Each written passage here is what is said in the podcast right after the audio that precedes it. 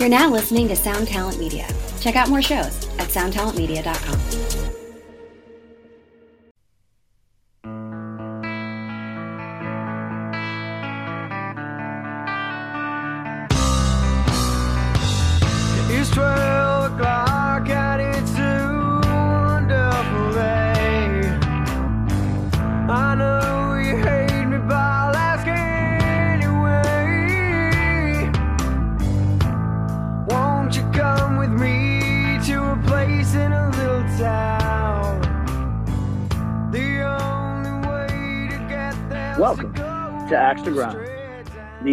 Orlando, uh, Bob, where are you at? Point Pleasant. Point Pleasant and Queens, New York hardcore podcast. Uh, I'm Patrick, I'm Bob. And I'm Tom. and uh, we come to you today uh, from uh, p- uh, parts unknown, points uh, divergent. One of I us is using a microphone. It's up to you by the end of the the podcast to figure out who it was. Yeah, listen, everybody. Uh, we want to give you. Oh no, Bob just turned into a ghost. A digital Hey, Bob turned into a drunk ghost. What happened? What are you talking about? I wasn't even talking. no, it's haunted. Uh, everybody, uh, we uh, felt the obligation to bring you the hardcore reality. So uh, even from these uh, disparate uh, locales, we are we are doing the damn thing. Uh, who, who are we giving a shout out today uh, as far as our sponsors go? Tom, you are on sound duty. So I'm going to say the sponsor's name and you give us a good sound, whatever sound that might be. Are you ready? Yes. Run for Cover Records. Check out that Young Guv LP. To Live a Lie Records. Check out that Spy Habitual Offender. It's shipping now. Oh yeah, everybody on that Closed casket activities. Everybody's on that shit. Closed casket activities. Oh yeah. Uh, everybody got to check everything out that they're doing. But that Vein.fm record, uh, you guys seen the thing with the drummer and the drummers. Anyways, you got to see them on live because they got some wild stuff happening right now. And check out the LP with Closed Casket. And last, but definitely not least, Death Wishing. Who uh Trey's putting out vibes that the new Frail Body LP is going to be on some like album of the year type shit. So I'm very curious to hear that. Thank you to all our sponsors. We'll get them later. Go order stuff from them. Tell them we sent you. Guys, how we doing? How we feeling? Uh, I'm. I think it's, like, for me. it- it's it's 90 degrees and Ah. uh, it's uh, Orlando. Everybody, you might hear the legitimate sounds of Orlando, and that's because uh, I'm in a school parking lot. It's the only place I could find that was quiet. Dude's gonna get the, arrested. yeah, I, that's the thing. It's actually a closed school, so I'm trespassing on two Mm. levels right now. So, uh, at any rate, the uh, the Do you think that's how laws work? Do you think that's how how it works? That like you shouldn't be trespassing on a school and you shouldn't be trespassing in a closed down place. So you're doubling down. I think it. I think you get double jeopardy. You're fine. No, no, no. I think I, Tom will tell you. I think this is uh, charges on charges. Uh, Well, but the yeah. I'm pretty sure the- me and you have gone to the exact same amount of law school, so we'll leave it all to Tom. I've watched an incredible amount of Law and Order. So Me too. the uh, Pat, you sound good. I just want you to know you sound really good. yeah, are you being sincere? I can't tell. No, you're coughing like yeah. Oh yeah. Listen, Your I audio, have, your audio fidelity's fine, but the coughing is uh, wary. I have not been well. People that have seen us can can attest to this. I I have not been well in probably two and a half weeks Uh, because Oh. going going to bed at two a.m. every night to wake up at eight a.m. to drive to immediately drive uh, and spend all of your time. Go- hey, everybody, this is me bitching about tour. Uh, going spending all your time going from like very specific types of uh, mini biomes. So like hotel rooms yeah. that have that have like are either super dry or the you know what you you think a hotel room oh it's super dry i'm gonna wake up with that weird cough thing going on but Yep. i'll tell you there's nothing more disturbing than a wet hotel room which I've had twice on this twice on this tour. Uh, look to our to our listeners that are with their families. Everybody, cover your ears. uh, Cover your children's ears for one second. We had one hotel room that was so pungent of cum that I I I, I seriously I gagged. And cum doesn't bother me. It's not like a disgusting No. smell, but, but like when it's thick, when I feel like it's like like I'm moving through the miasma of cum, it's not it's not it's not good. So. It's like that part in WandaVision, like when she's trying to get into the real world. yes, that was the cum world for me. Right. And it was it was it, it was very terrible. Anyway, point is, I haven't felt good in a long time. Uh, I thought I had COVID, but then I took the test. I got no COVID. Uh, so I'm just a sick a sick little dude. You know. Yo, let me let me throw my my theory out right now. This is uh, science uh, fact, I guess. Science. Yo, everyone is sick right now. It's Like That's true. like with whatever it is, there's some stuff going on, but also the world's opening up. Yo, everybody's immune system's been weak. This is this is doctorate level zero here. Um, No, but it makes sense. but I, but you know, yeah, right. Just on a basic level, I think everybody's kind of cross contaminating. And Patrick, I just traveled too, and I was like, oh, you know what? I think for people who are traveling, this is also even more severe because you're entering places like we all had our own. You know, think about this: the the the level of modern convenience travel that used to happen was constant. So we were all sharing these little drug ecosystems, uh, drug uh, illness ecosystems, and now we aren't. But now we are again. And so I think you're just. It's just. Uh, it's a real battle of the wills, and you're on the front line. and so Patty's thank he's Patty no days off either. Yeah, no. It's, tomorrow is our first day off, and it's it's a 14 hour drive. Not first Yeah, day off. It's our first day off in like two weeks, and it's a uh, yeah, Maybe take hour off drive. on Monday, bro. Yeah, you know what? We were always the type that even when we had days off, we would fill them. Uh, and I guess we'll probably still continue to do that for some time. But uh, it is getting tempting when you're when you're down bad, when you're sick as fuck. It is tempting to be like, yeah, can we can we maybe just hang in the hotel room for an entire fucking day? Uh, Yeah. But that we haven't had that occasion Sounds on this tour. Nice. It does, Sounds right? nice. ESP, ESPN, take Oh, out the whole. dude, I'm doing that thing. all weekend. Yes. Although, Yo, I think I think all three of us will say ESPN in a hotel room, especially if you're by yourself. Yo, that's the vacation. That's it. I don't have to do anything. yeah. Although, fellas, I, I, you can tell me because you're more plugged in on the sports world than I am. Is ESPN ass now? It really Yes. feels like not not near. Like I used to look forward to an ESPN hotel evening, and now I'm Yes. like, eh, eh. No, Sometimes it I go to the ba- you know the baseball channel. No. So exactly the the the specialty sports channels are the way to go now Yes. because they actually get all the highlights, and ESPN has been severely limited by them. So they have these like drip drafts of highlights, and then lots of talk on like, well, you know, Chris Webber tweeted, and let's get some talking heads. And it's, yeah, yeah. And if you if you nap enough, you will wake up at the same point in the same ESPN, uh, Oh, same yeah. Sports Center, like four times. Oh yeah. And you're like, oh, cool. Oklahoma State beat fucking, uh, you know, OU 54 42. Got, all right, got it. Exactly Like, I, right. Then I feel like a bookie. right. I know every score. I go, what, what's the action on Gonzaga? I got everything. Yeah. So so uh, tour has otherwise seemingly been very good. Is this right, Patrick? Uh, yeah, actually, it's it's been lit as hell. Thank you to anybody that came out. It's I came uh, out. You did come out. I appreciate you very much. Tom. I supported I, I, apologize that I big timed you by having to piss. I Yeah, I mean, you big time me outside the venue. Wait, wait, wait, wait, wait. What what's the story? he So- just- Tom, Tom was like, "Yo, let's meet up." I was like, "Yeah, okay." And I round the corner, and he's there, and I was like, "I was like, all right, Tom, I gotta pee." Yeah, I like had to he- pee so bad. Damn. Yeah, like I'm on Myrtle. Avenue in fucking Bushwick, and I'm talking to my buddy Brendan, who I'm at the show with, and I, and you know, I mean, I quite honestly, and this is full transparency, I like Pat. Yeah, oh yeah, oh yeah. And I like Yeah, Bob. yeah. So like if I happen to be in Bob's like general area, I'd be like, hey buddy, like I'm down the What's street, up? come hang if you can. You know, like I'd love Sure. to see you. Yeah, yeah, yeah. because we're actually friends on this thing. So I was like, oh, he's in town. Maybe I'll see him.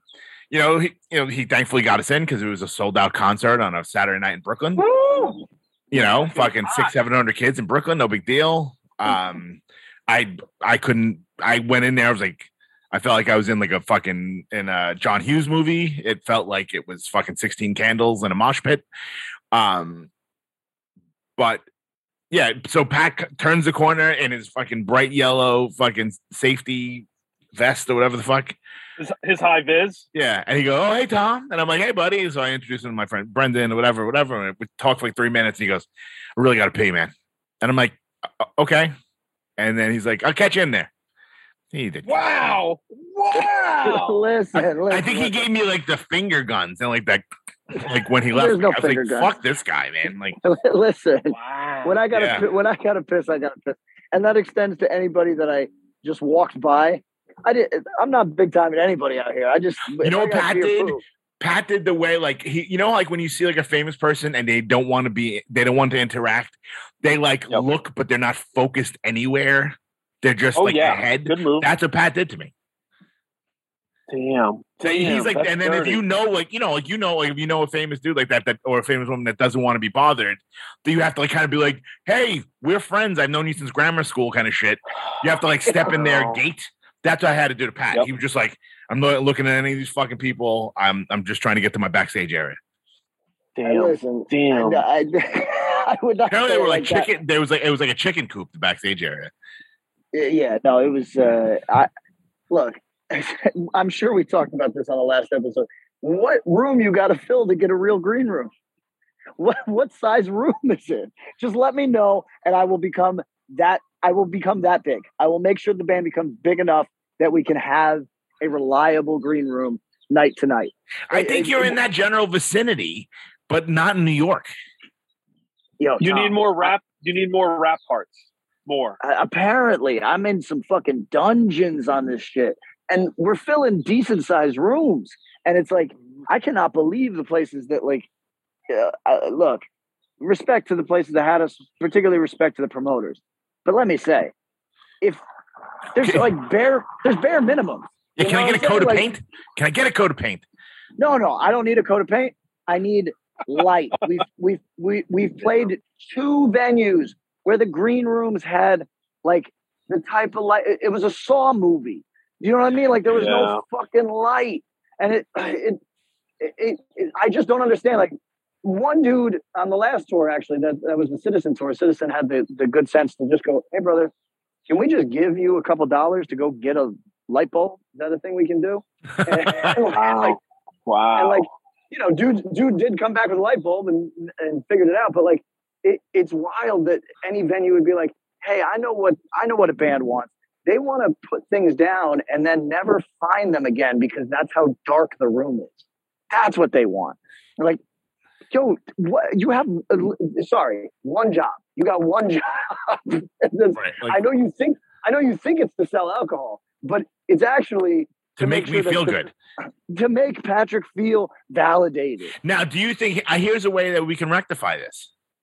Mm. And this is this is my question for you. Do we need more people in the biz, whether it be musicians, you know, merch people owning venues? Oh, Okay, good so- question. So I would have said yes, but some of the more brutal venues I've played, it goes both ways. I've played, Uh oh. yeah, yeah, yeah. I've played artist-owned venues that are very, they're down. They, they get it and all that. And then I've played artist-owned venues where, uh, you know, I don't want to. I'm not in anybody's pocket. I'm not trying to like uh, tell people how to uh, run their business, but it feels like maybe the you know six to twelve thousand dollars that you might need for a build out of some type is just that's that's not on the docket this year. You know what I mean? That's not, that's, that's Sure. not going to happen this year. So like it, it, it goes both ways. Uh, in principle, yes, because uh, everybody would understand. Oh, hey, the the green. ro- So you need a means to get to the stage uh, that doesn't send you through the crowd. That seems like very 101, right? But then A lot of places are do not have that. I would say Mhm. 65% of places do not have that. I mean, like one of you know, I've I've gone to St. Vitus and watched very famous people walk from the downstairs backstage area, like through the like you know, fucking Milo's walking by me to get to the stage. Right. You yeah, know, and it's- and here's the thing: you guys can be honest with me. I I I, I will take no exception to whatever you say. Am I a little too high on myself that I feel like like uh, having to like navigate? Uh, like I'm not like the dude that just pushes people out of the way. So my like, excuse me, excuse me, sorry, excuse me, excuse- pardon me, excuse me. Like, is that that's that's like not the best vibe, right? That's no, it's very like, as a man of larger carriage who mm, takes up more room to get through that space. That shit sucks. It's fucking really sucks. annoying. It's all. It's really Sucks. annoying. like so, and as any- a person who, you know what, none of my bands are as big as Pat's, as big as Drug Mm. Church is right now. I can say Mm. that. There's Right now. no- well, no, I mean you're you're as big as any band I've ever been in, easily by by a long shot. We're not drawing fucking 500 people anywhere. No, But- but but but I- but I think I honestly think that in most Precious Blood's moment, you you were st- you were steady as a win. So far as I could tell, Yeah. you could tell you could tell stories about like oh there's 40 people at this show and blah blah blah. But I think honestly you were steady going for like longer than a lot of the bands in that scene. And I know I know you exited that band before they kind of entered their monster truck phase, but like it, it, it, it, it, it, it, it's like you know like I I would say steady going. Anyway, Anyway, but my point being, even like as someone who doesn't play often now, there is nothing worse in the world than not having somewhere to just like hang out. Yeah, like listen, to be like I'm posted up at like the merch boot merch area or just like kind of walking around. We played a festival years ago. Um one of our first show, well, early show back, and the backstage area is being used for uh, music video.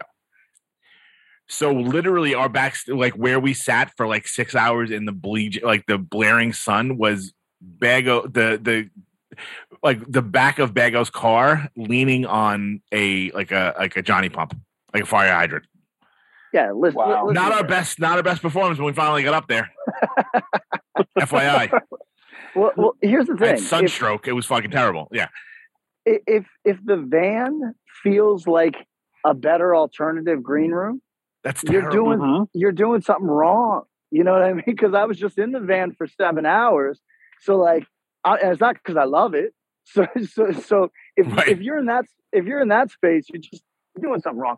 And look, I don't want to sound ungrateful because I appreciate all the venues that had us, and it, sometimes it just literally is what it is. But uh, if we're just here kvetching, uh, there's I could make a I could make some lists. Here's my Yeah. question, Pat. Here's my another Yeah. question for you. I've been uh, in the uh, YouTube um, van life build out kind of thing going on.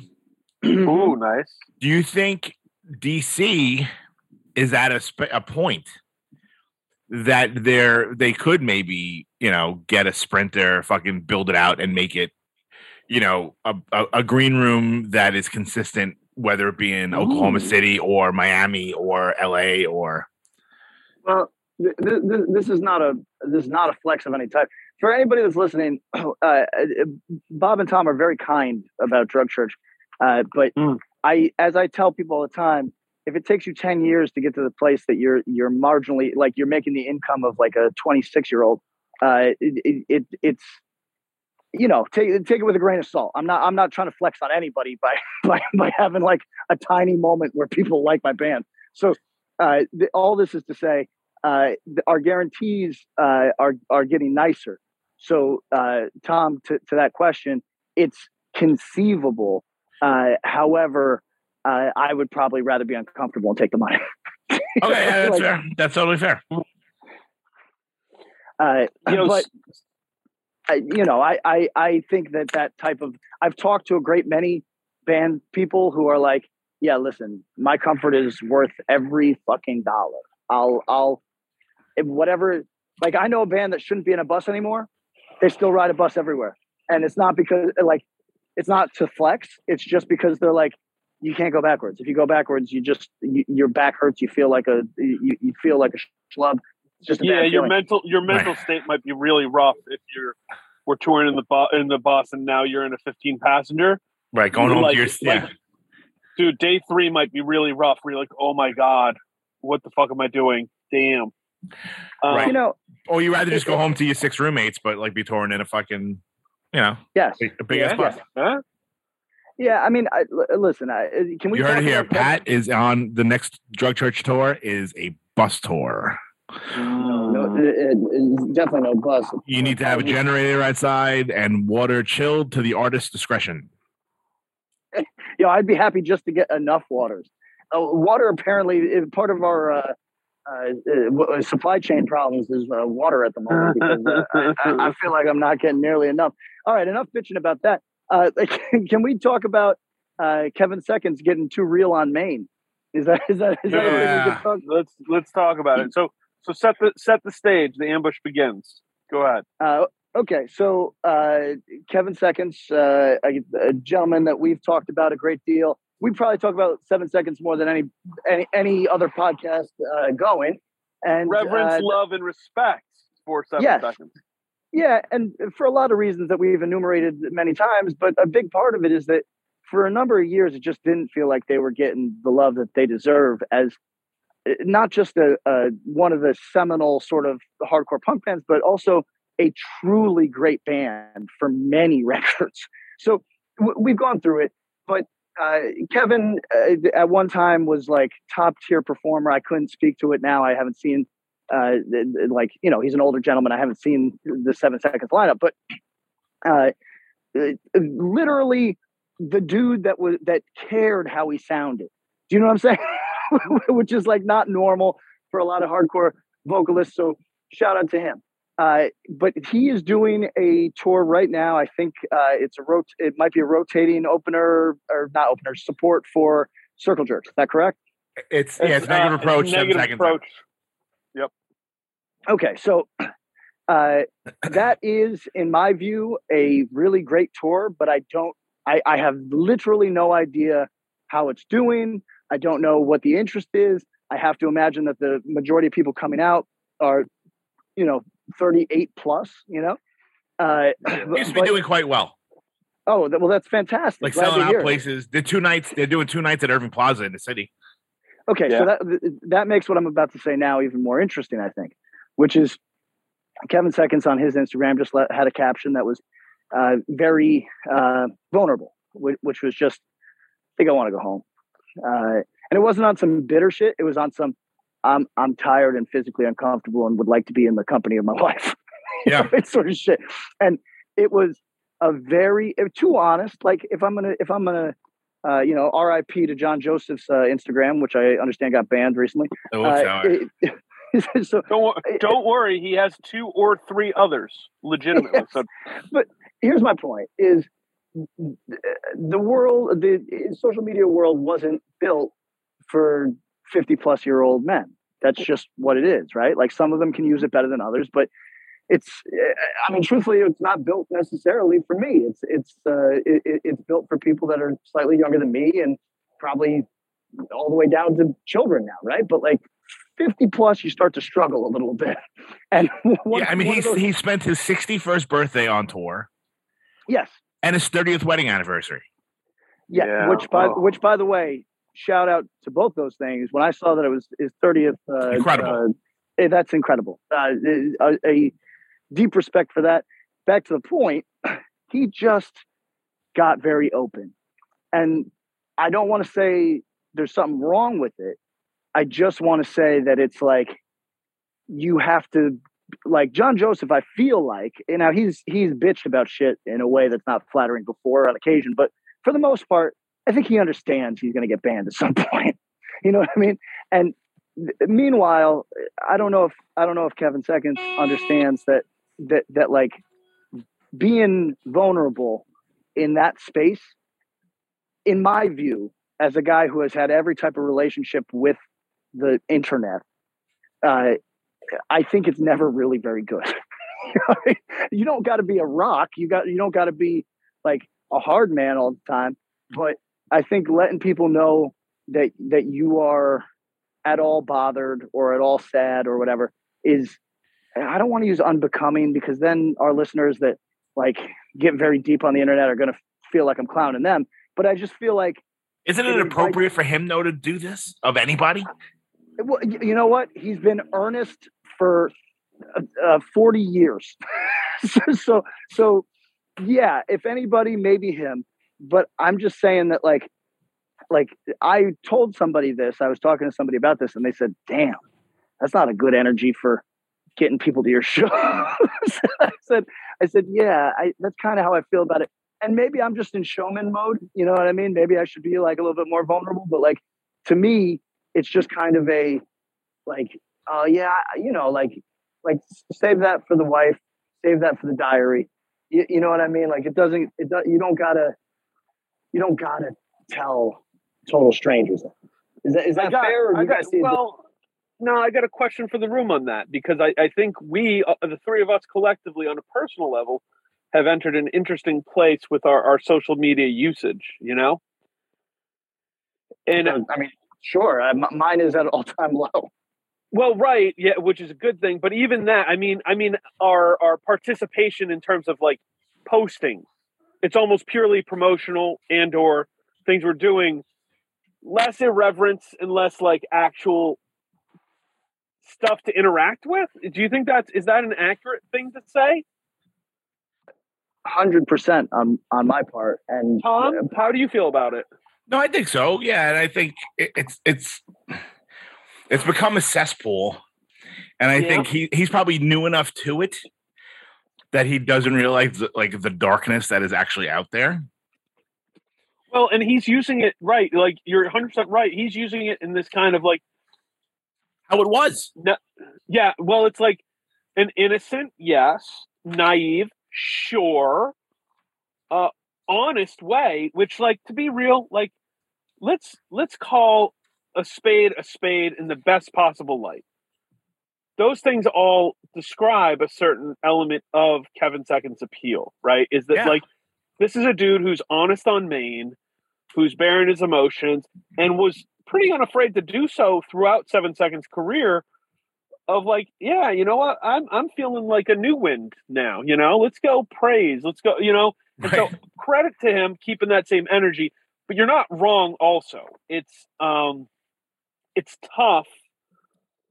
It's tough to see people go through that and put it online, and especially when the online culture has just become LOL GTFO, you know? Right. Like, Old man sad. Like, yeah, right. Yeah. But I think Yeah, like- him, yeah, if- yeah, on. if- I'm sorry. Go ahead. No, go I mean, if this was John Brannon being like, fuck this, I want to go home to Detroit, you'd be like, yo, man, hope he's all right. but I feel like from the get go, from any experience I've ever had with the, the person, with his music, with his live shows, with everything, like he's a pretty open dude.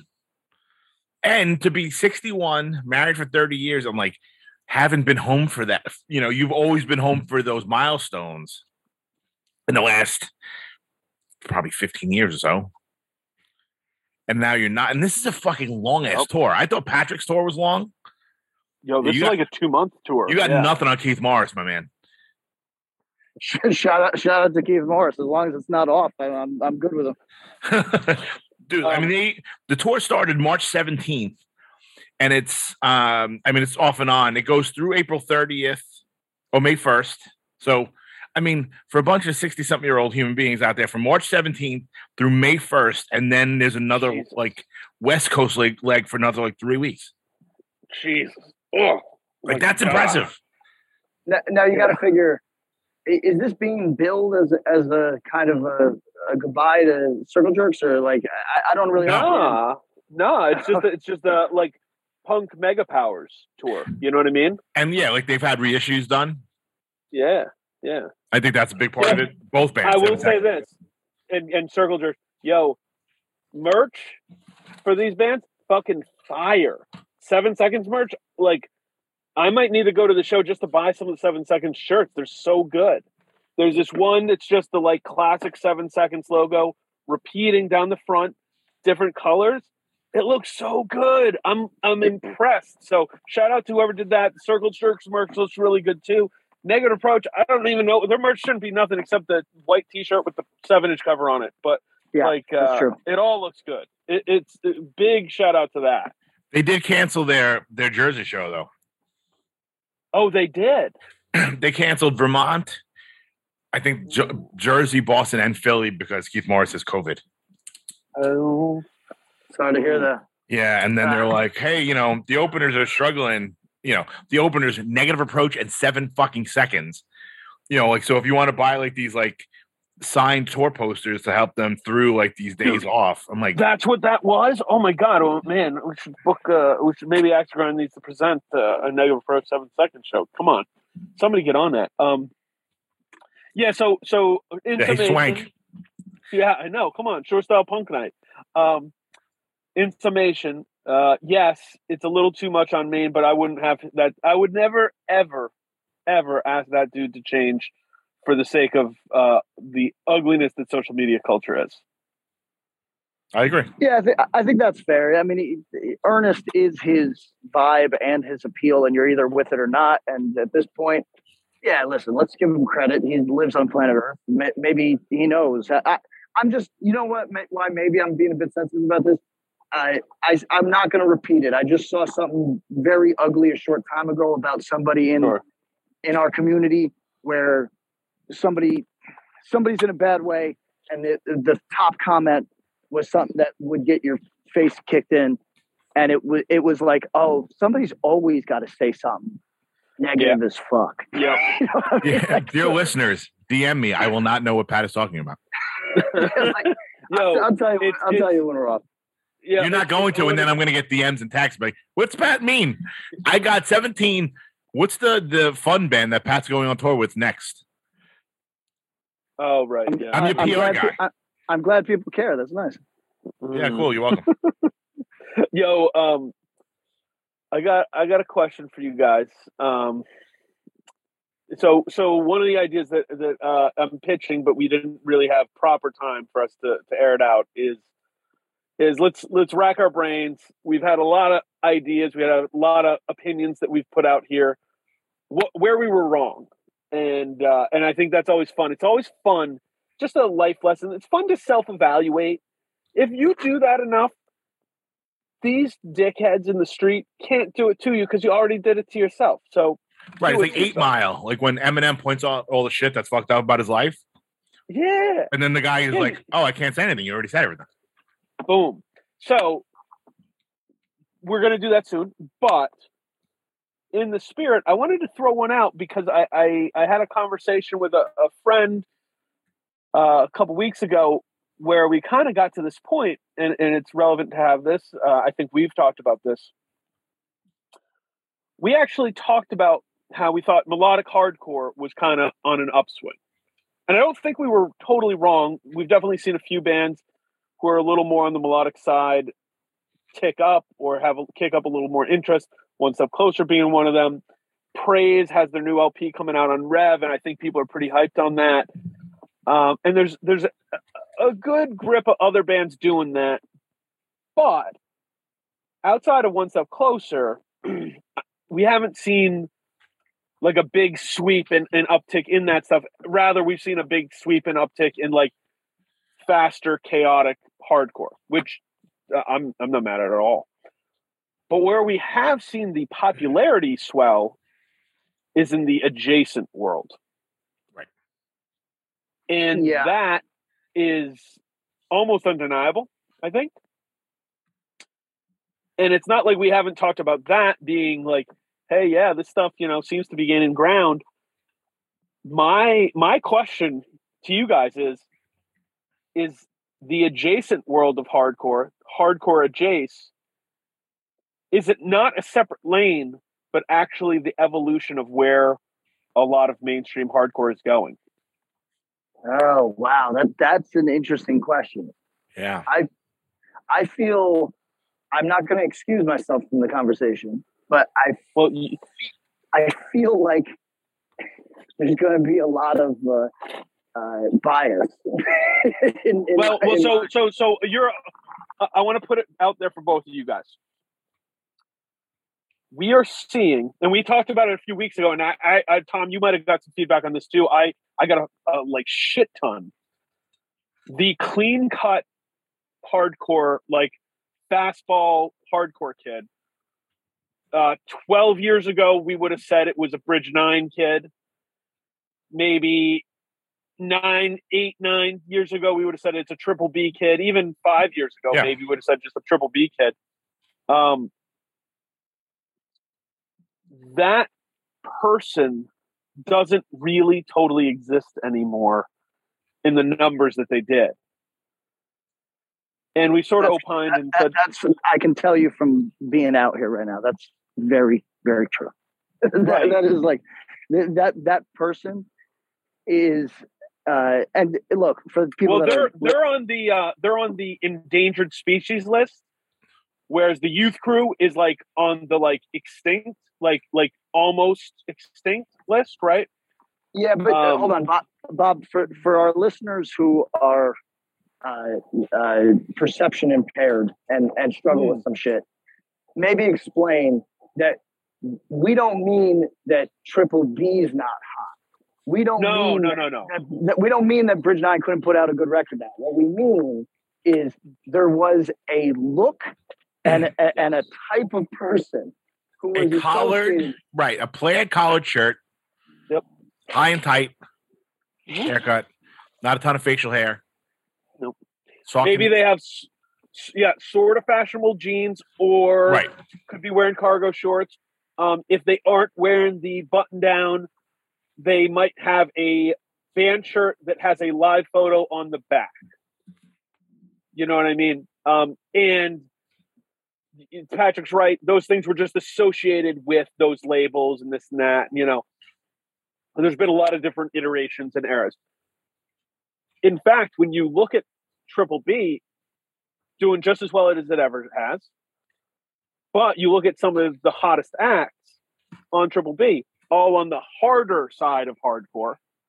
So That, that that's right. That's that's the relevant point to me. That that's Yes. the part that like is worth hammering. Is these are still these are still triple B acts, but if you compare, and it might honestly be the same kid. That would be an interesting question. Well, no, well, kid? so here's the thing: it, it it could be, but but as they get older, they get into different things. So it it you see some of that graduation into a harder sound, or just a, a drifting that way kind of stream of things.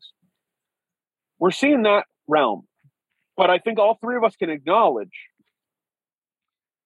there is a certain brand of hardcore kid who might dabble with that, but that's never going to be their main course.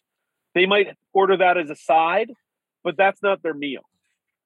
And what I'm saying is there's never going to be the numbers on people who make that their meal are never the same as the numbers who made the like the mainstream mainline fastball pitch hardcore kid into just strictly heavy hard like crowd kill style hardcore you know do you think everyone's just meeting in the middle? I don't. I think that it's drifted. I think, and it's my, the reason I ask is because I think it's kind of this interesting question. I think there's been some gravitational pull putting this, putting our friend out on on Maine, Pat Flynn, singer of Have Heart. Have Heart is a perfect description of a Clean cut band. clean cut. This is the this is the fastball pitch mainstream hardcore band. They're fast enough for hardcore kids. They have mosh parts. They have the big sing-alongs. Da da da. But you know that's that's a great example of that kind of a band. He sings for Fiddlehead now, and Fiddlehead. We all could sit here and call them hardcore or not hardcore but they certainly fit more in the weird hardcore adjacent category that we've developed. In a post title fight world in a post slash living in turnstiles world hardcore's bent. And i'm not saying it's worse off. I, I think it's interesting. And it's like we've talked about a hardcore jace stuff as a separate like uncanny valley at different points but I think that that's now the main line, and it has become the evolution. When previously we had seen it as, you know, maybe we were, you know, the the Cro-Magnons, and this is you know Homo sapiens come along, and the first handful of Homo sapiens, you're like, oh, look at those weird things, huh? and now everybody's a Homo sapien, and we're like, oh shit, that's what it is. Um, and I think we're going to see more and more of that. And in fact, we are seeing more and more of this blending and crossbreed and like bands who 15 years ago it would be kind of like, oh, are they a hardcore band? Sonically, it's a little more melodic or it has more rock elements or it's a little more developed style wise. But now it's like, nah, that's that's where we're at right now. So Yeah, I guess that's what I meant by, like, thoughts. Yeah. I think that's kind of what I meant by like meeting in the middle. Because like there are almost like no more like blank kids for the most part. Like the first thing that when you mentioned that, the first thing that came to my mind was that No Pressure and Tsunami are doing a European tour. Yes. Lifetime wasn't taking out Bulldoze. Uh, perf- perfect. Yes, correct. So I think like, you know, or like, you know, like uh Pain of Truth is playing like this like giant festival in Texas. Mhm. Um, where it's like, you know, uh, there's like a hardcore day, a rap day, or or no, there's a rap rap um stage, a hardcore stage, and like a pop punk stage. But like they're playing with like New Found Glory and this and that, like that wouldn't have happened 15 years ago, 20 years ago. Mhm. But I think like Well, there's a mixture of like people like saves the day and like fucking and like fucking earth crisis where there were times that that didn't really exist Well, and perhaps even something that we're saying is that the canon of being a hardcore kid has never been broader. You know, because you're right. Like, now I bet all three of us, Tom, you're someone who likes Saves the Day and Earth Crisis. I'm assuming that's correct Patrick liked Earth Crisis. I like Saves the Day. There were intersections. Tom, you're in the Venn diagram. You're in the intersection. But that was a perhaps exception.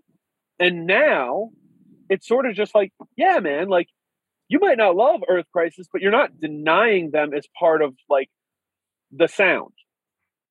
It's it's almost hard to not include them when and, and then you move that we we we're using references from 20 years ago even. Right right right. But you move that dial and it's like look there's someone who can there's someone who could deny code orange in their current state as being a hardcore band or being relevant and like those are all fine conversations etc not not for now not for this conversation.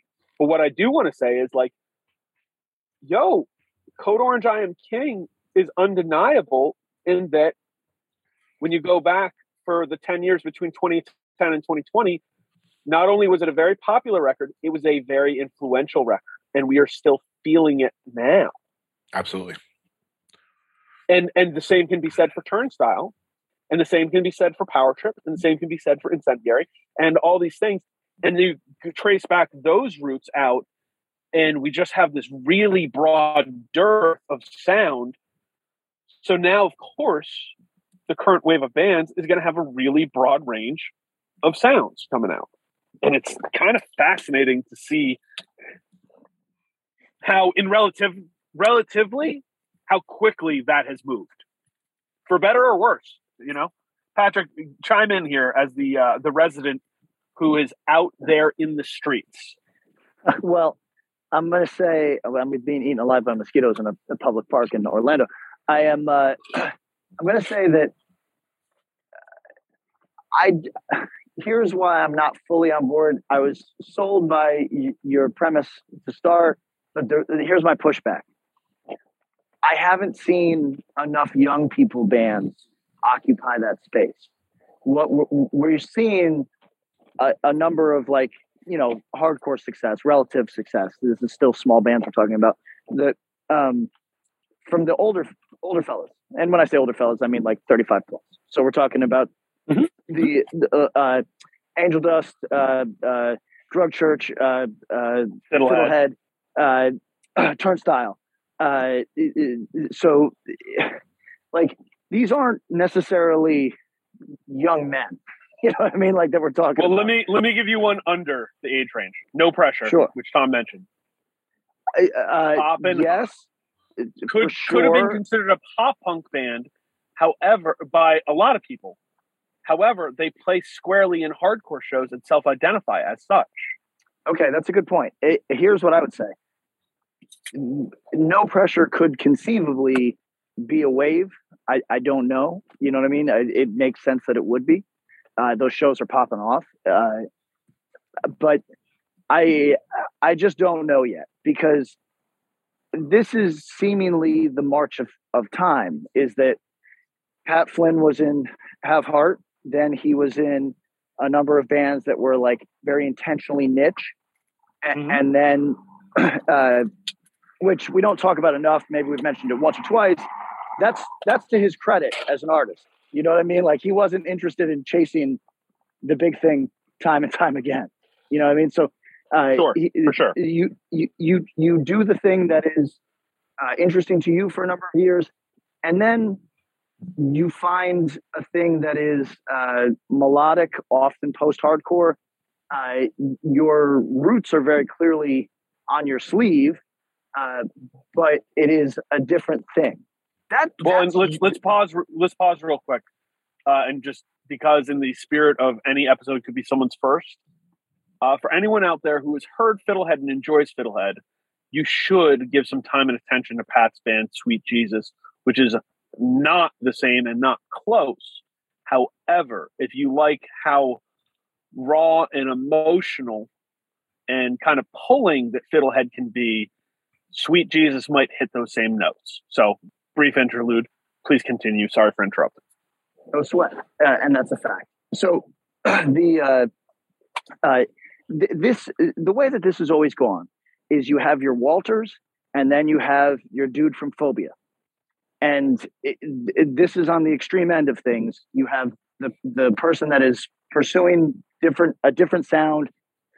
Some people might write it off. I mean, look, when I was a young when I was a young dude going to hardcore shows, I didn't have time for quicksand. I barely had time for Fugazi. You know what I mean? And Yep. and Fugazi Fugazi made it in on a technicality because Minor Threat's like my favorite band. You know what I mean? So like technicality that I that was open to to Fugazi. The point is, you've got that artist usually uh, who is on the the fringe of hardcore, if they can even be considered hardcore, and then you have the kind of elder statesman who doubles down on the sound that th- they popularized or they helped a, a pioneer or, or you, you know what I'm saying? Like, it, Yo, it, I do, I do, and I'm gonna I'm gonna prove my point by asking you a question based on your sta- statement.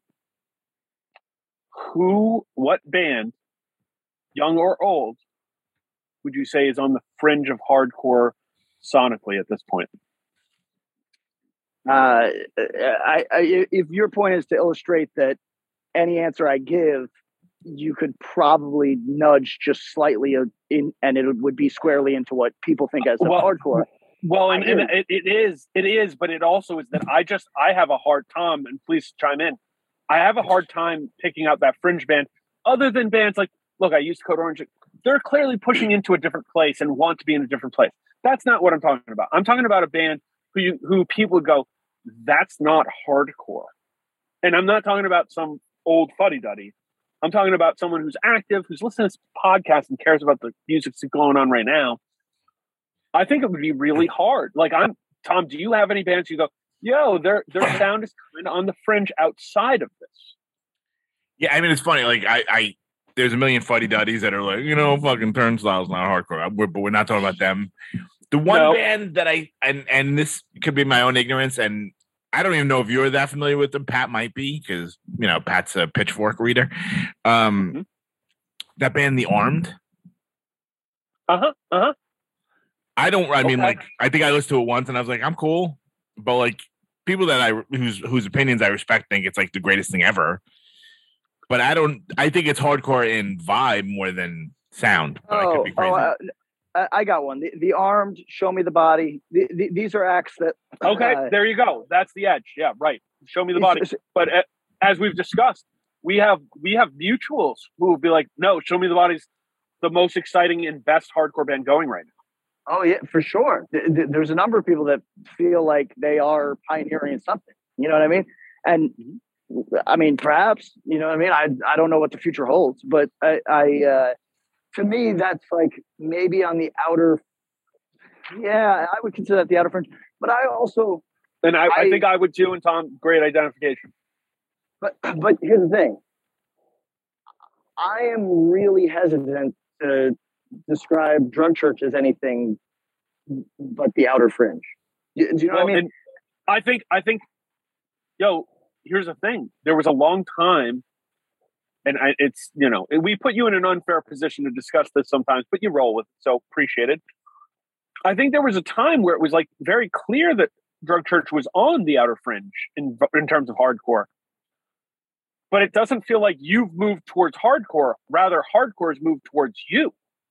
Okay, that's that is a thesis that I can uh, support with data. so, so Correct.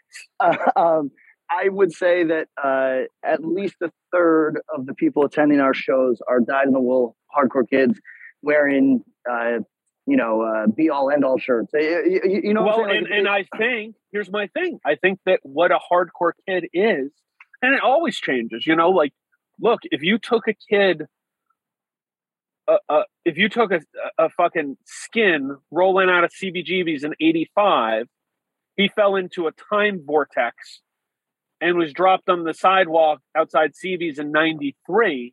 He'd look around, and go, "Who the hell are these kids? Oh, they're hardcore kids." Nah, they ain't. yeah, Fast of- of- forward, of same course, thing. sure. Seven years, same thing. Fast forward seven years, same thing. Um, so I think With the Lucky Land slots, you can get lucky just about anywhere. This is your captain speaking. Uh, we've got clear runway and the weather's fine, but we're just going to circle up here a while and uh, get lucky. No, no, nothing like that. It's just these cash prizes add up quick. So I suggest you sit back, keep your tray table upright, and start getting lucky. Play for free at LuckyLandSlots.com. Are you feeling lucky? No purchase necessary. Void where prohibited by law. 18 plus terms and conditions apply. See website for details. That is kind of like where my thesis begins, and um, I think we're going to see it prove itself out in the sound. I think we're seeing a lot of varied sounds, even in subgenres. Like you guys can speak to this more than me, but from what I see on the more metallic side, on the more metallic hardcore and metalcore side, there's the like, um, you know, blooming of all different types of flowers effect. There's all different types of bands going for different styles, and there's some commingling and intermixing, but it's all gravy. You know what I mean? Uh, it doesn't seem like anybody's who like, well, I, I like Dying Wish, but you know, F uh, Wristmeetrazor, or like, but Knocked Loose, ugh, yuck. You know what I mean? Um, it seems like there's a real openness, and then on the more, the less metallic stuff, it's it's ranging from way more melodic to almost what what would have felt like like that Tom that we've discussed the like Far Side Game Face uh indie alt for Right. hardcore kids world but that's Right. now almost like those bands play just straight up yeah right Right, like that was for like Sensefield was for like Pearl Jam for hardcore kids because you couldn't wear a Pearl Jam shirt to a fucking, you know, a Madball show. Yeah. but like you, you, can get, away, with it Sensefield because it's got a, the Rev Star, so you're cool. Yeah But like Yeah, now, that's like that's a center line. Yes, yes, and I think we're seeing a lot of bands who dwell. I, I mean, uh, friend friend of the podcast and a label we all think is pretty cool. NMZ. Look at his catalog. He's yeah, Nick. Nick's doing a lot of really cool stuff and a lot of diverse stuff. And I would I would hesitate to call any of his stuff not hardcore. But very it's few of very little of it is in the middle of hard. Like Yeah, Basketball you know, hardcore, like yeah. yeah. like end on end, End on end. end on end is Yeah. super. Like that's there's his fast hardcore like fastball, but then you know what's the uh the new thing he did? A sky so black. Is that one? That's one of the new ones. Yeah, Um, he, he puts Wars, out. you know? yeah, he puts out a lot of stuff. I yell at him. I go, I can't keep up. but there's a lot of different things going on and i think we're kind of seeing that. So Yeah. um that was based on this conversation i had with a friend and i i thought uh, it, it kind of it was one of those conversations that stuck in my my knob because i couldn't i couldn't unthink it. I was like yeah maybe we we were wrong not in that you know there wouldn't be more melodic stuff blah, blah, blah, blah, but more that hard, the hardcore jace it was a separate thing, but it was the next evolution of where all this is going. And I would, I certainly wouldn't have predicted that. And maybe, maybe I'm wrong right now, but I kind of don't think I am. And I think we're going to see more of this. Like we're more likely. All right. Question for both of you.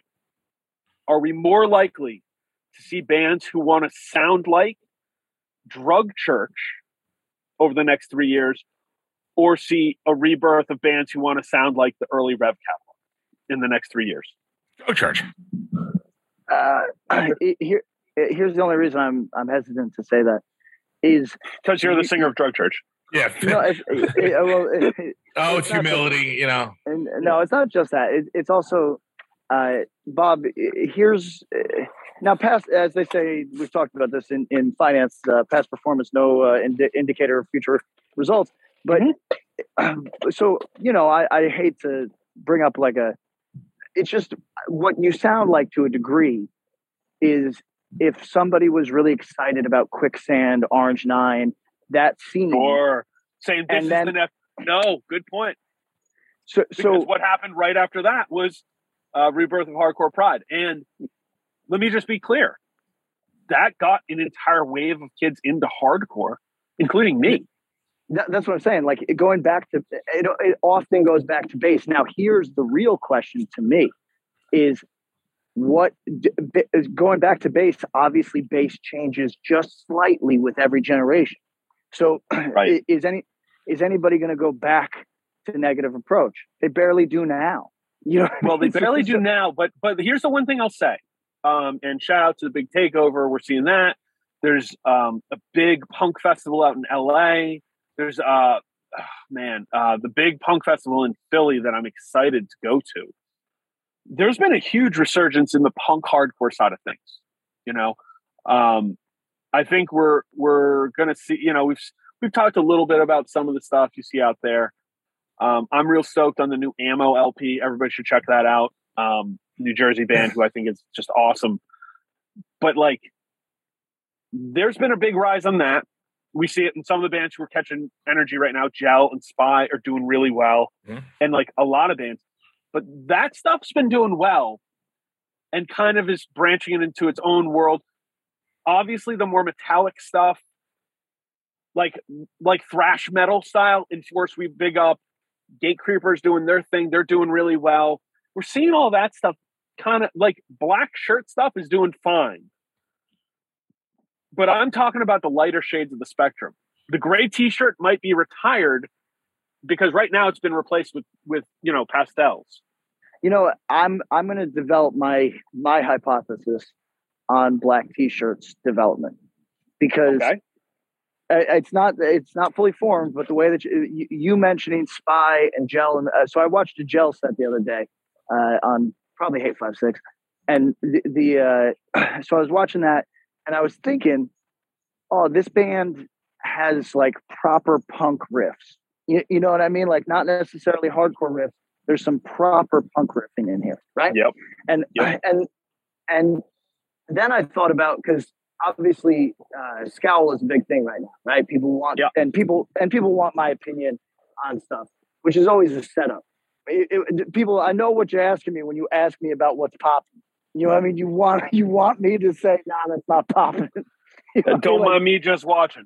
Yeah. yeah, yeah, like you, I, I, I know where you're coming from. You want, you want me to, to, to see, to low hate on something, but I watched a, I haven't seen Scowl live, but I watched this, I watched a, a, a video of a couple songs, and I was thinking the same thing about that band. Oh, that band he's got some proper punk riffs. Now it's a slightly different thing. They're going for like, you know, whatever, like, uh, like the st- same material that ceremony ends up mining. You know what I mean? California They, stuff. they whatever. have some of that. They also do some like uh like uh skank part mosh.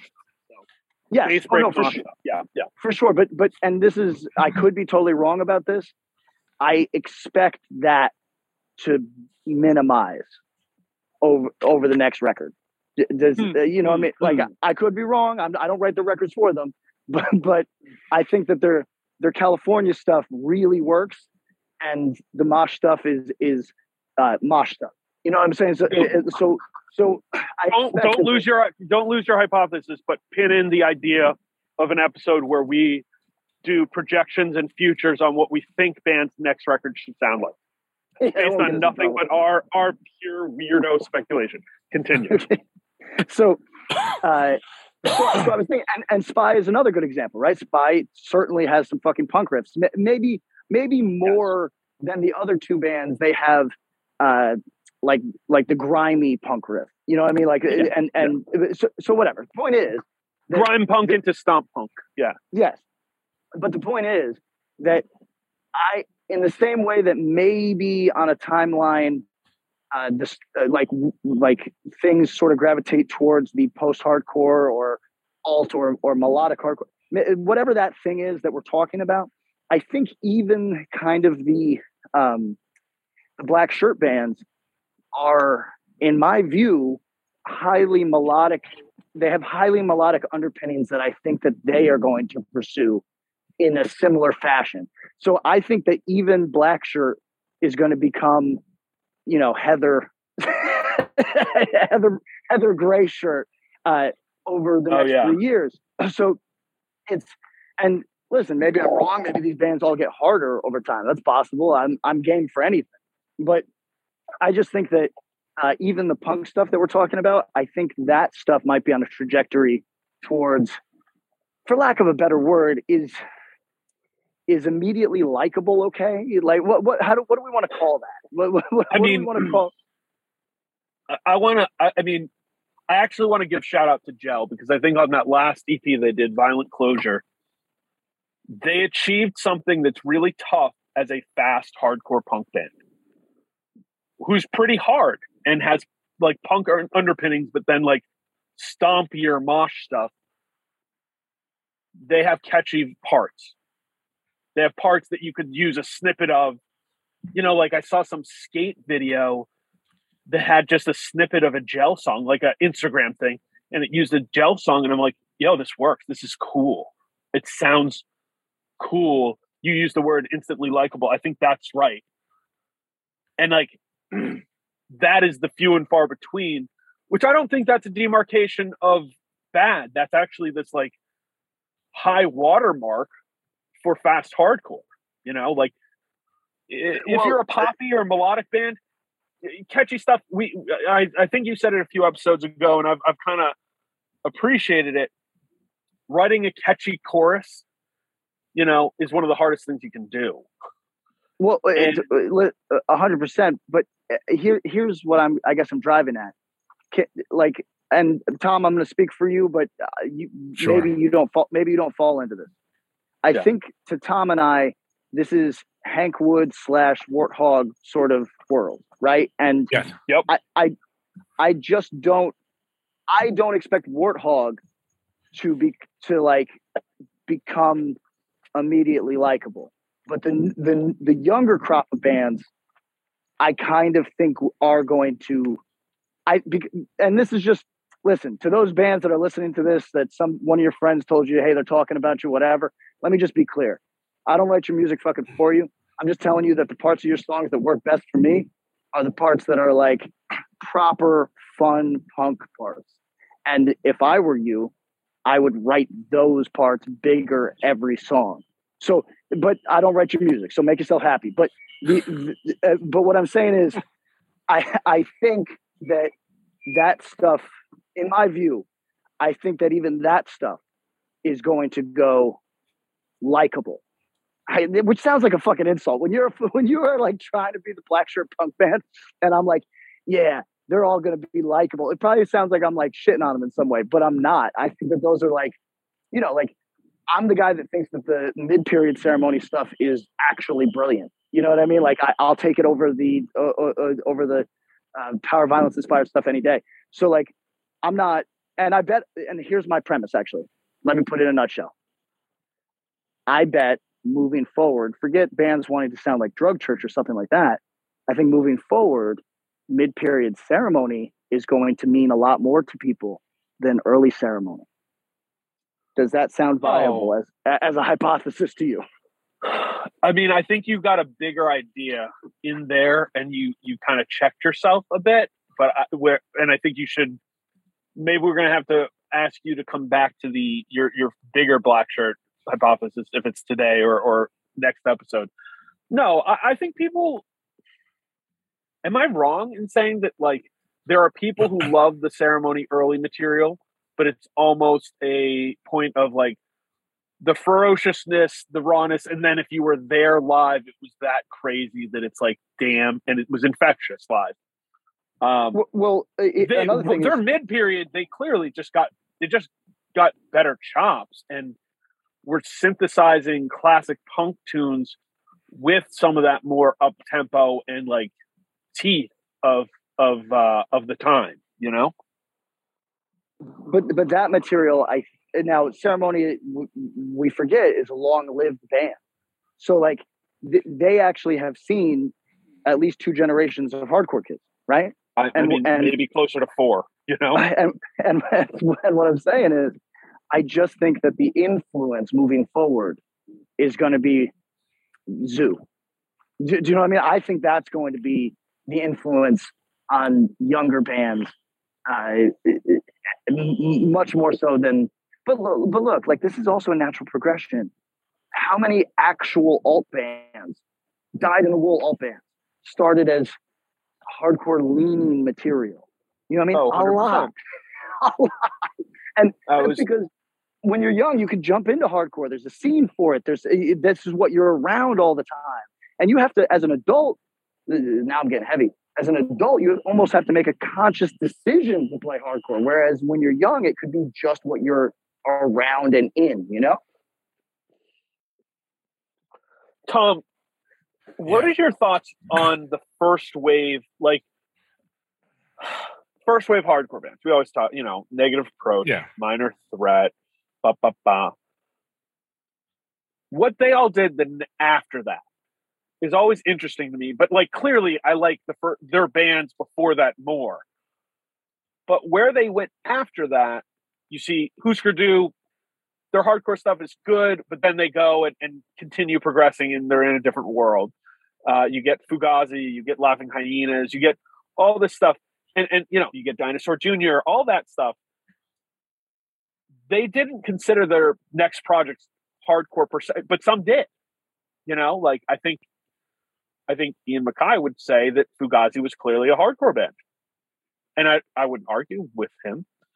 Um, is that sort of akin to what we're seeing sonically in terms of the range where it's like hey if we walk like a duck and talk like a duck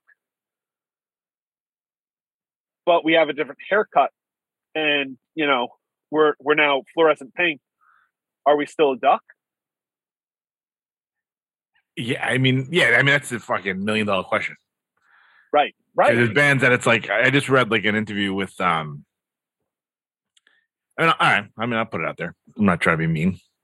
Killswitch Engage. yes Like, really like the dudes in the band. Uh, I quite like the band. yeah I read an interview with the guy, and he was just like, you know, no matter what we do, we're always a hardcore band. Uh, c- c- citation needed, my friend.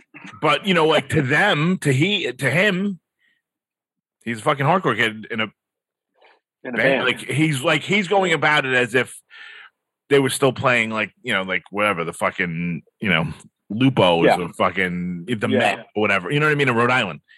sure Yeah, Meanwhile, they're like a, a almost near like arena level, but like to him, he's still like a hard. They're a hardcore band that just happened to get big. So tom eh, not to make everything about me but like th- this is why i'm like super reticent to have that whole like like to talk about Drug Church as though it's a hardcore band, even a very fringy hardcore band. Uh, I've I've usually I've usually kind of demurred from that and said like alt band or whatever. It's Yeah, but you're not an alt band. I listen. The vibe, all right, Pat, I'm going to tell you as an outsider. Okay, The vibe that you bring to the sh- those shows are as punk or as hardcore as any show I've ever seen. And I've got, I like alt. Bob Mould isn't being like you with the big shoulders. You're gonna have to, you know, you're gonna have to be the person that people are landing on from stage dives. okay, that that's all true. like all the alt bands that I like, they're not like kind of in you know being like have the best night of your life. Like you're like Andrew WK Yeah. for hardcore. And uh, and by the way, stage diving at drug church shows, mixed mixed quality level. We'll say that. Yeah, definitely. no Oh. doubt about that. Here's the thing: at an alt show, you guys know that one. I think it's is it alive the Pearl Jam video? I don't, or is it? It's one of the Pearl Jam videos where Eddie Vedder Even finds flow. the side. Even flow. Thank you, Tom. That's the Eddie Vedder stage dive, and it's like he just like falls. You know, It's Yeah, not even a yeah. dive. It's just a It's not. It's a trust fall. You know what I mean? Um, that's that's stage alt alt show stage dive. Person jumps on the stage, does the hands waving like "Hey, catch me, catch me," Yeah, and yeah. then jumping. You don't get that. You've got full fledged stage divers. That's a little check on the hardcore box. You know what I mean? Sure, but Uh, sure, but here here's my point: is Randy from Lamb of God has the same line that the guy from Killswitch has got, and I respect both these men, even if I don't listen to their bands at all. Seem like cool dudes, whatever. I'm just saying that I am always hesitant to because you. It's easy to it's easy to come off. Oh, like when you are not playing hardcore music, but you are talking about hardcore like you're talking about you playing hardcore music, you can come off away unintentionally. but And- what to so someone like Randy or someone like Jesse, right? From Mhm. what benefit are they getting out of it by like tethering themselves to hardcore? Uh, So, Tom, I this is not to make a comparison that perhaps those gentlemen would find unflattering, but I've never seen anybody more insecure about their punk bona fides than fucking uh, Billie Joe Armstrong. Never in my life. That man is from the dirt. you know, what I mean? like that man. He, he doesn't. he- to me, he shouldn't have to prove himself to anybody. He's Pasalacqua. Right. Yeah. but but but he be, i think because of the scene that he came from specifically and some of the anxieties the anxieties that they got over there that he has been trying to prove that he's a punk while playing stadiums with the bottled water li- like you know what i'm saying? Like it's different. Yes. so but he's hung up on it. And i'm not i don't know jesse and i don't know randy. I'm just saying that uh, there is like for a lot of people maintaining your roots is an unhealthy fixation when you could just say i really love hardcore music.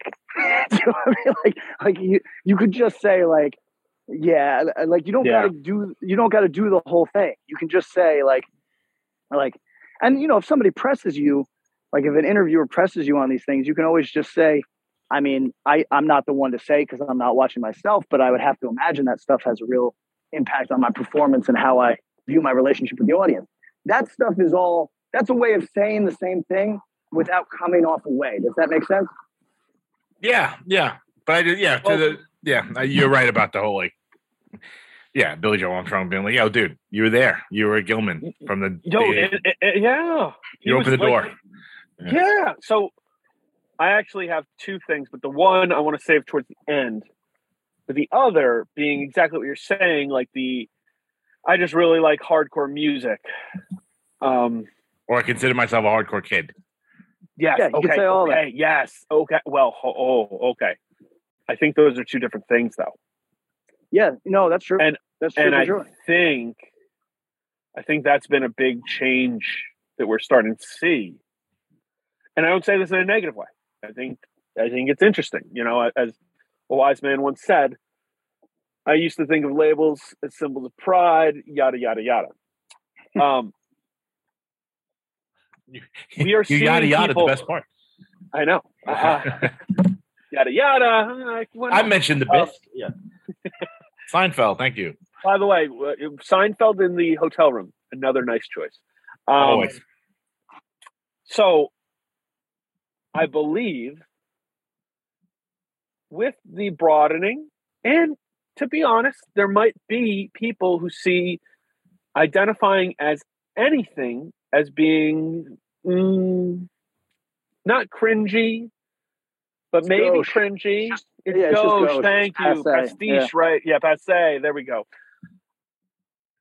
And that can get hardcore into some trouble because the ideology and just labeling, like, well, this is hardcore, not that. Yo, like, this is Boston, not LA. It's the statement of that was a declaration hey, this is us and this is our own sound, not that, not the Goldenvoice punk, not that. We're this. That flag planting has been really important in hardcore. Without it, another big question, guys is hardcore just the minor leagues for big room metal, big room alt festival stages? And I say this because it only hasn't been in the past because of self declaration. Am I right or wrong? Uh, okay, so I'm I'm I'm going to say no uh, with a couple of caveats. The the I think no, uh, and I can compare this to comic books. There is a person who is very obviously angling for a specific type of career in comic books, uh, big two work, etc. Right, Marvel, DC, Sure. Yes. and even their indie work seems to be on that pathway Sure. and and their indie work can be seen as oh this is like the the band that is waiting for the for, you know for, for the tap on the shoulder you know uh, but then there are also people who spend their entire career pursuing just exactly the type of indie work that they want and with no expectations and or no no no uh, uh, no no plan for that other thing. And that person persists and obviously in hardcore i think it also persists. However i will say that on a long enough timeline yes. mo- most bands that i've met in hardcore music would like to graduate to at least a bigger stage now that doesn't necessarily mean a different type of music. That doesn't necessarily they mean that they want to shed all their fans, whatever the fuck. It's just Right. if you do something, There's if you do, so- yes. if you do something long enough, also like, listen, there's bands that I know who I guess you could say were punk or hardcore bands in some respect, and when they break up, the members go, "Yeah, I'm done," and you go, "You don't want to do it anymore," and they go, "I can't start at zero. You know what I mean? And that seems cr- if you're listening to this and you're 23 and that sounds stupid as fuck to you. you know what I mean? It, sounds should. Dumb. should. but but if you are like 35 plus and the idea of going back to the VFW is a turnoff, well, listen, I'll, I'm sure I'll play VFW again in the not distant future. So I'm not Oh yeah. I'm not I'm not on your side, but I am I, I I can understand, right? That's not me, but I can understand. And I think that this type of like uh this uh what do you call it? mission creep? You know what I mean? The mission started as as we're a punk band. We're we're gonna play punk music and it's not gonna go anywhere and it's fun and it's fulfilling. And then you've done it for four years. Now you'd kind of like to be invited to the bigger shows. You feel like you kind of deserve it. You're better than the other bands locally. Why the fuck wouldn't you get invited? Oh, now you get invited to those shows. You do a little regional touring. You know, our regional tours are pretty successful. I don't see why we're not getting invited to the festivals. You know what I mean? Like, Well, okay, well, but it's different too. I want to say this. Mm. Let me give a comparison point. Patrick, when you were in high school doing bands, were there people who were completely removed from hardcore doing aggressive guitar bands? Yes, What were their So, aims and goals? Pantera. And there, which which you've also self admitted that members of your band were kind of like the Yeah, yeah, yeah, hundred percent. but but you your goal was to play like hardcore shows, right? Yes, uh, but, but Bob, you're you're raising a question that is like I'd, I'd be interested to hear Tom's on this because he started band in high school. Uh, is you're you're talking about something that it's almost impossible to.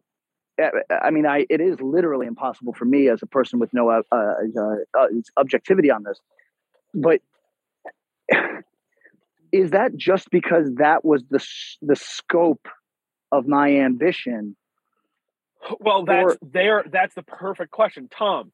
With indecision, was your goal with indecision ever? You love U two. Was your goal with indecision ever to be like, man, it'd be nice to do a U two tour? No, no, we had none. we had no, no ideas. No, and and your goal was probably like, yeah, if we went and did a tour, it'd be cool. Like, hey, if Madball asked to go, us to go on tour, that'd be awesome. Right. Or to be like, to play with our heroes or like put out a seven inch or like play outside of Brooklyn. you know, like Right, we had and- very and- and, you know, small. like hardcore perhaps and like I, I'm I'm saying these is all part of the larger ball of wax. There was a self-limiting idea to it in in so much as saying that hardcore is enough.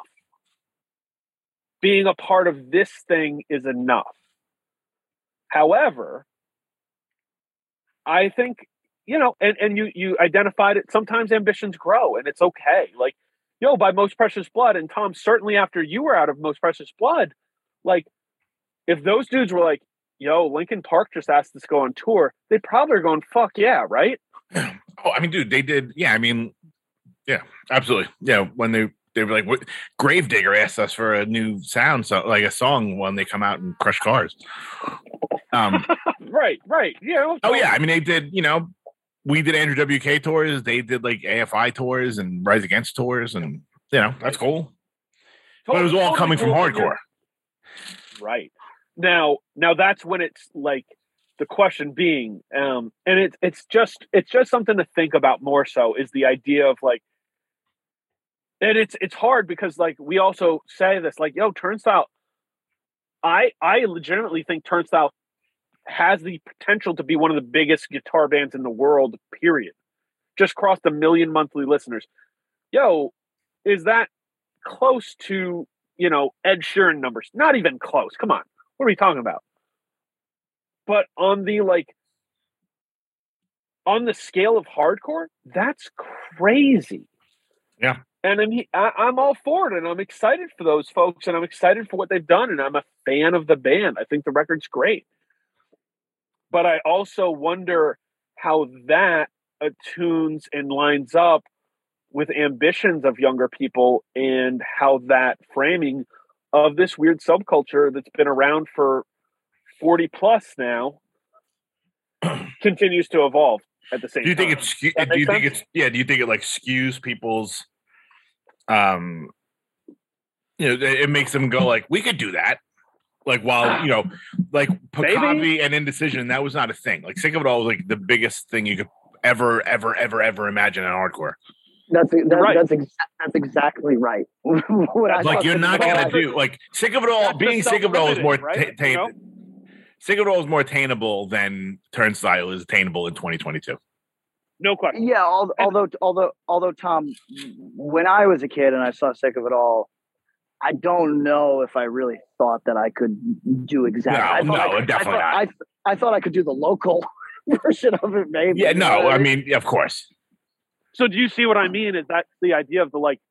There's a self-limiting element there that's almost like, yo, it's the rejection of these things X, Y, and Z, but it also means your your your ceiling is only X. But you're like, yo, both of you would have been outrageously excited to have the ceiling of Sick of It All, 1995.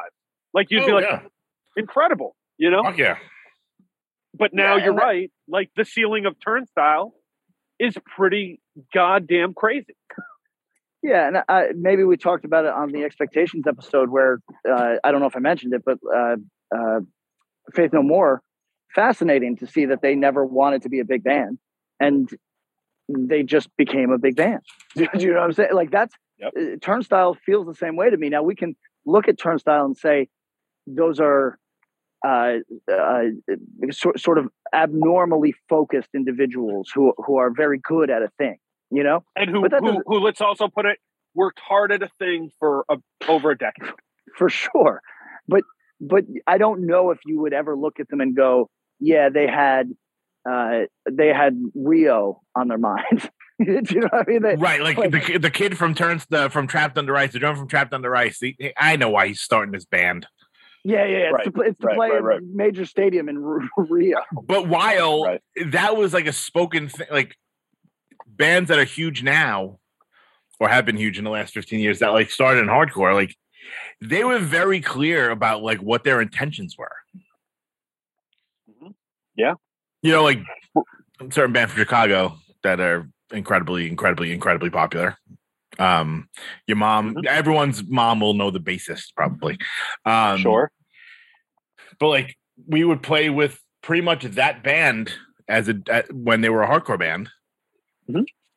and like they were like yeah we're just gonna like start this band for like you know try to make money and like you know find girlfriends and stuff Yep.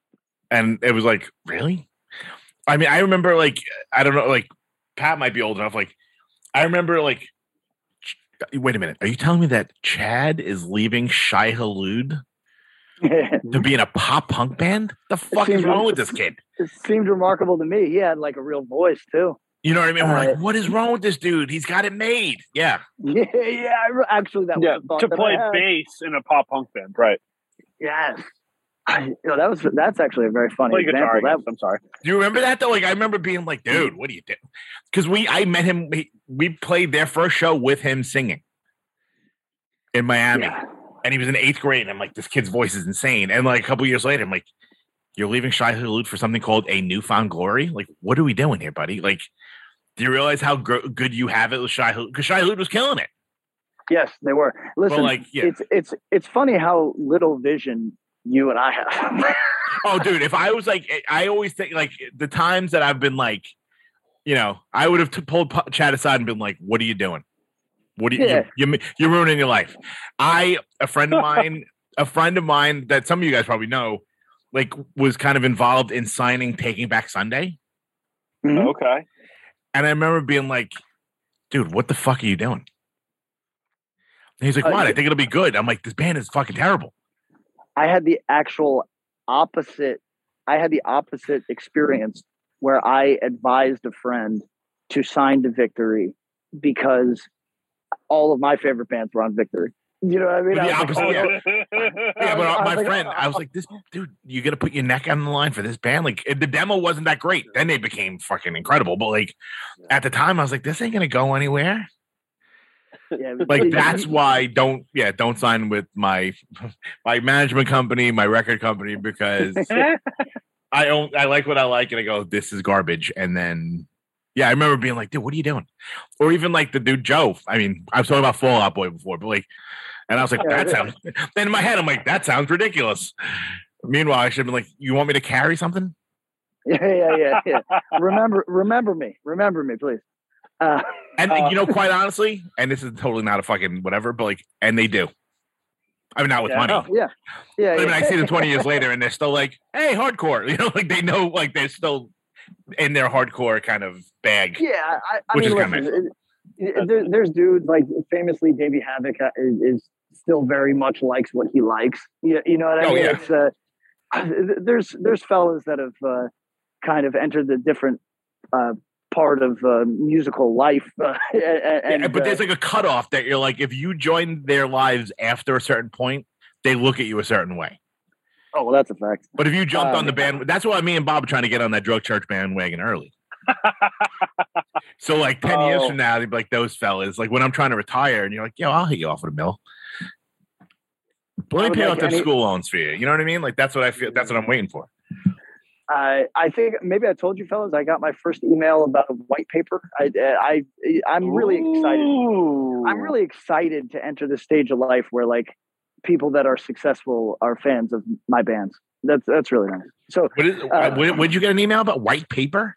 a white paper. Uh, so it's it's a, a simplification of a uh, of a usual tech, usually a tech idea. It doesn't have to be a tech idea, but usually a tech idea. A white paper is like the hey, here's the synopsis that we could show to an investor or an executive or anybody who doesn't have Yeah. technical knowledge uh, uh, of the thing we're talking about Oh, okay. in an, like you- in an effort to make them understand. But it's basically, it's like if you were, like, for example, this is not what happened to me, but like, for example, when the age drug guy, whatever the fuck his name is, like when he approached uh, uh, Geoff Rickly, or uh, you, you know what I mean? Like it was on Martin some- Shkreli, yes, yes, yes. yeah, Martin Shkreli. Thank you. When, when it was on, that was on some like, hey, I became successful and I just really still like your band, sort of shit. Like now, that one maybe didn't go the way that. No, no, that didn't go well at all. but but you get the point. The point, the point is that that uh you know like it's Rich it's people cool. like your band now is what you're saying? yeah yeah yeah like that might or Yeah, people- it's no, cool. no, like people that are becoming rich right like uh you know they're like like that's that's a cool thing Um, yo, I think I think PK has to get to his gig. Uh, before we go, a big shout out to Red Planet Blues, your new uh, comic. Looks like it's funded, but people should look it up. Uh, Red Planet Blues. Who's the artist on it? Al Gofa. Goffa. Al go uh, Al Gofa. Everybody go to the Kickstarter, Red Planet Blues. Uh, it is uh, if you like my comic work at all, or if you have any interest in just the way that I write, it's a it, you'll enjoy it. Uh, the cartooning is Awesome. just really really sharp, just really on point.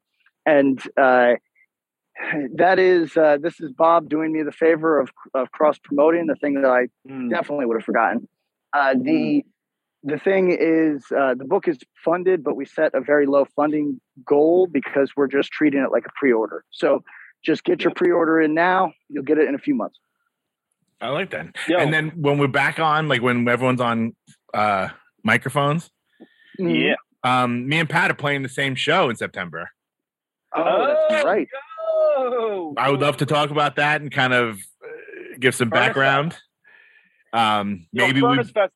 Book Axe to Grind. Let's go. they want Let's to. So if you're listening and you want Axe to Grind to like, we've we've got a very very a buddy of mine that's like sort of involved was like, you guys should come down and just do like, you know, you and Pat are already going to be there. I am more than happy to do a live. You know, we just got to get Bob down to Birmingham, Alabama. Let's do it. Give me Um, some boiled peanuts. Let's go. and um, yeah, and then you uh, are we putting this up this coming Tuesday?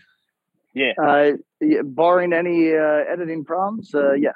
All right. This one might have to. This one might have to go to Andrew though. This is this, this might be some heavy lifting. We'll find out. Um, just keep an eye out on the uh, GoFundMe for Homeboy from Downpresser.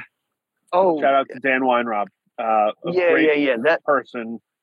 So Terrible story. Hopefully, you know, j- just And- married and yeah.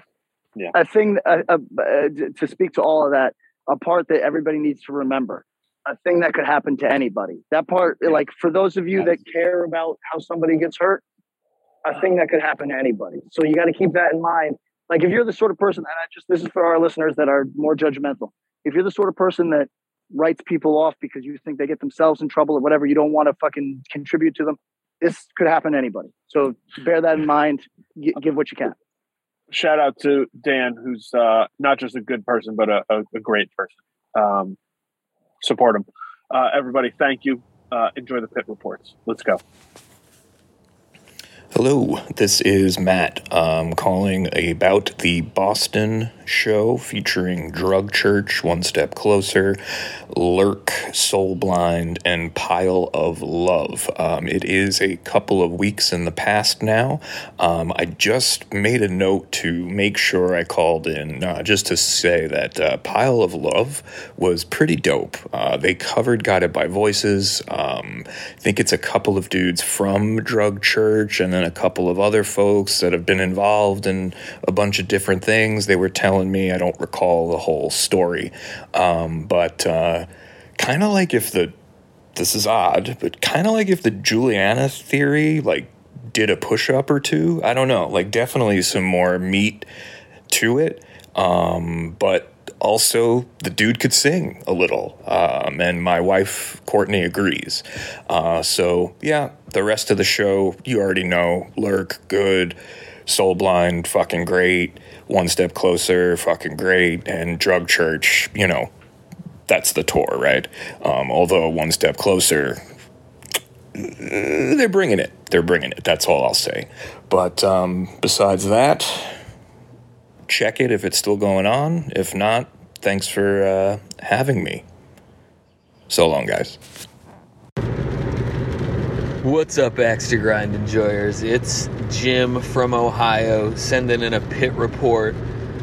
Uh, last night I went and saw the uh, Knocked Loose Movements Kubla Khan and Koyo package uh, at the the Athenaeum in, in Columbus, Ohio.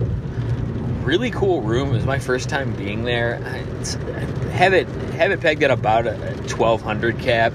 Uh, it's a super old school uh, theater uh, kind of ballroom deal with really good uh, really good acoustics and some uh, some theater seating for, for old heads like me to, to rest our feet. And uh, it was it was it really knocked it really knocked me on my ass the entire thing. Uh, it was my first time seeing Koyo, long awaited. Um, this band, you you gotta you gotta check them out if you haven't yet. They are absolutely bringing it live. They played uh, the two new songs that they dropped recently, a couple songs uh, off each EP. Um, band just moves on stage, uh, super dynamic. Joey is just very clearly on the warpath. He was uh, was shirtless most of the time and just really really going off, having a great time, and, and people really uh, people really popped for them. So it's nice seeing them uh, seeing them really get their flowers. I've been riding hard from Koyo uh, from from Jump, so uh, I think that they're gonna be really big uh, after this tour, um, as if they aren't already. Next was Kubla Khan from Texas. My second time seeing them, I saw them open for Despised Icon uh, back in 2019, and really, really, really impressive. They're, if you haven't heard them, they're like playing a pretty unique kind of you know, slammy, thuddy metalcore. Uh, super fun, kept the crowd really engaged. Uh, really kind of minimal setup, and they had really cool like uh, neon, little neon signs of two Ks on the stage. With that was a nice touch. Uh, really, really fun. Uh, next up was movements.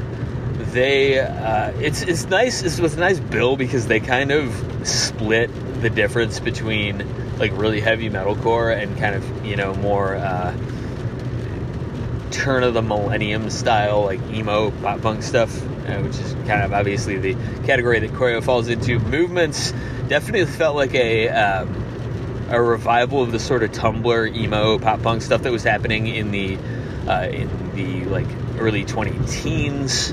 Uh, they were really really well received. Very obviously have a really really good uh, really solid following. Uh, they did a really like touching dedication to one of their one of their fans from Columbus who had, had passed away recently, and so it's a somber moment to to punctuate the night. But honestly, they had one of the best uh, crowd responses all night. So shout out, shout out movements. Um, and then obviously, like, there's not much to say that hasn't already been said about Knocked Loose. They're the the best band in the biz right now. If you're if you're into, you know, uh, very heavy metalcore. My, one of my buddies that I was there with turned to me at one point and was just like, "Man, these guys are basically just the heaviest band." And I was like, "Yeah, it's it's kind of accurate."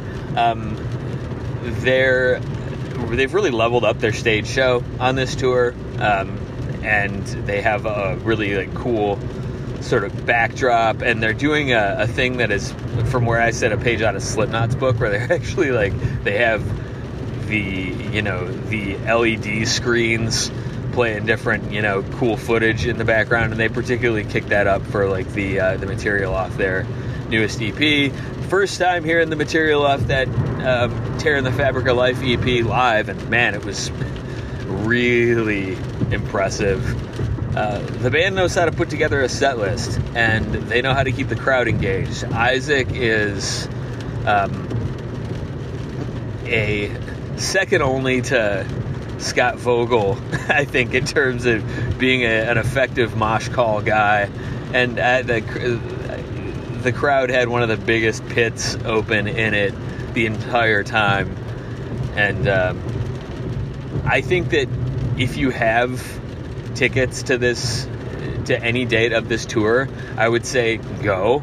Like, don't do what a lot of people have been doing and like sit it out if you can afford not to. Like, definitely check this out. I know that most of these dates are sold out, but um, I highly recommend checking this out. This is one of the most impressive things I've seen in a really long time. With without further ado, I'll sign off. But uh, keep keep listening to hardcore. Much love.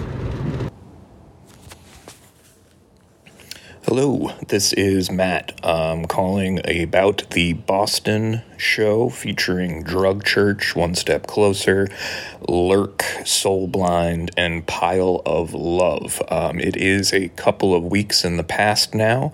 Um, I just made a note to make sure I called in uh, just to say that uh, Pile of Love was pretty dope. Uh, they covered Guided by Voices. Um, I think it's a couple of dudes from Drug Church and then a couple of other folks that have been involved in a bunch of different things. They were telling me. I don't recall the whole story. Um, but uh, kind of like if the, this is odd, but kind of like if the Juliana theory, like, did a push up or two. I don't know. Like, definitely some more meat to it.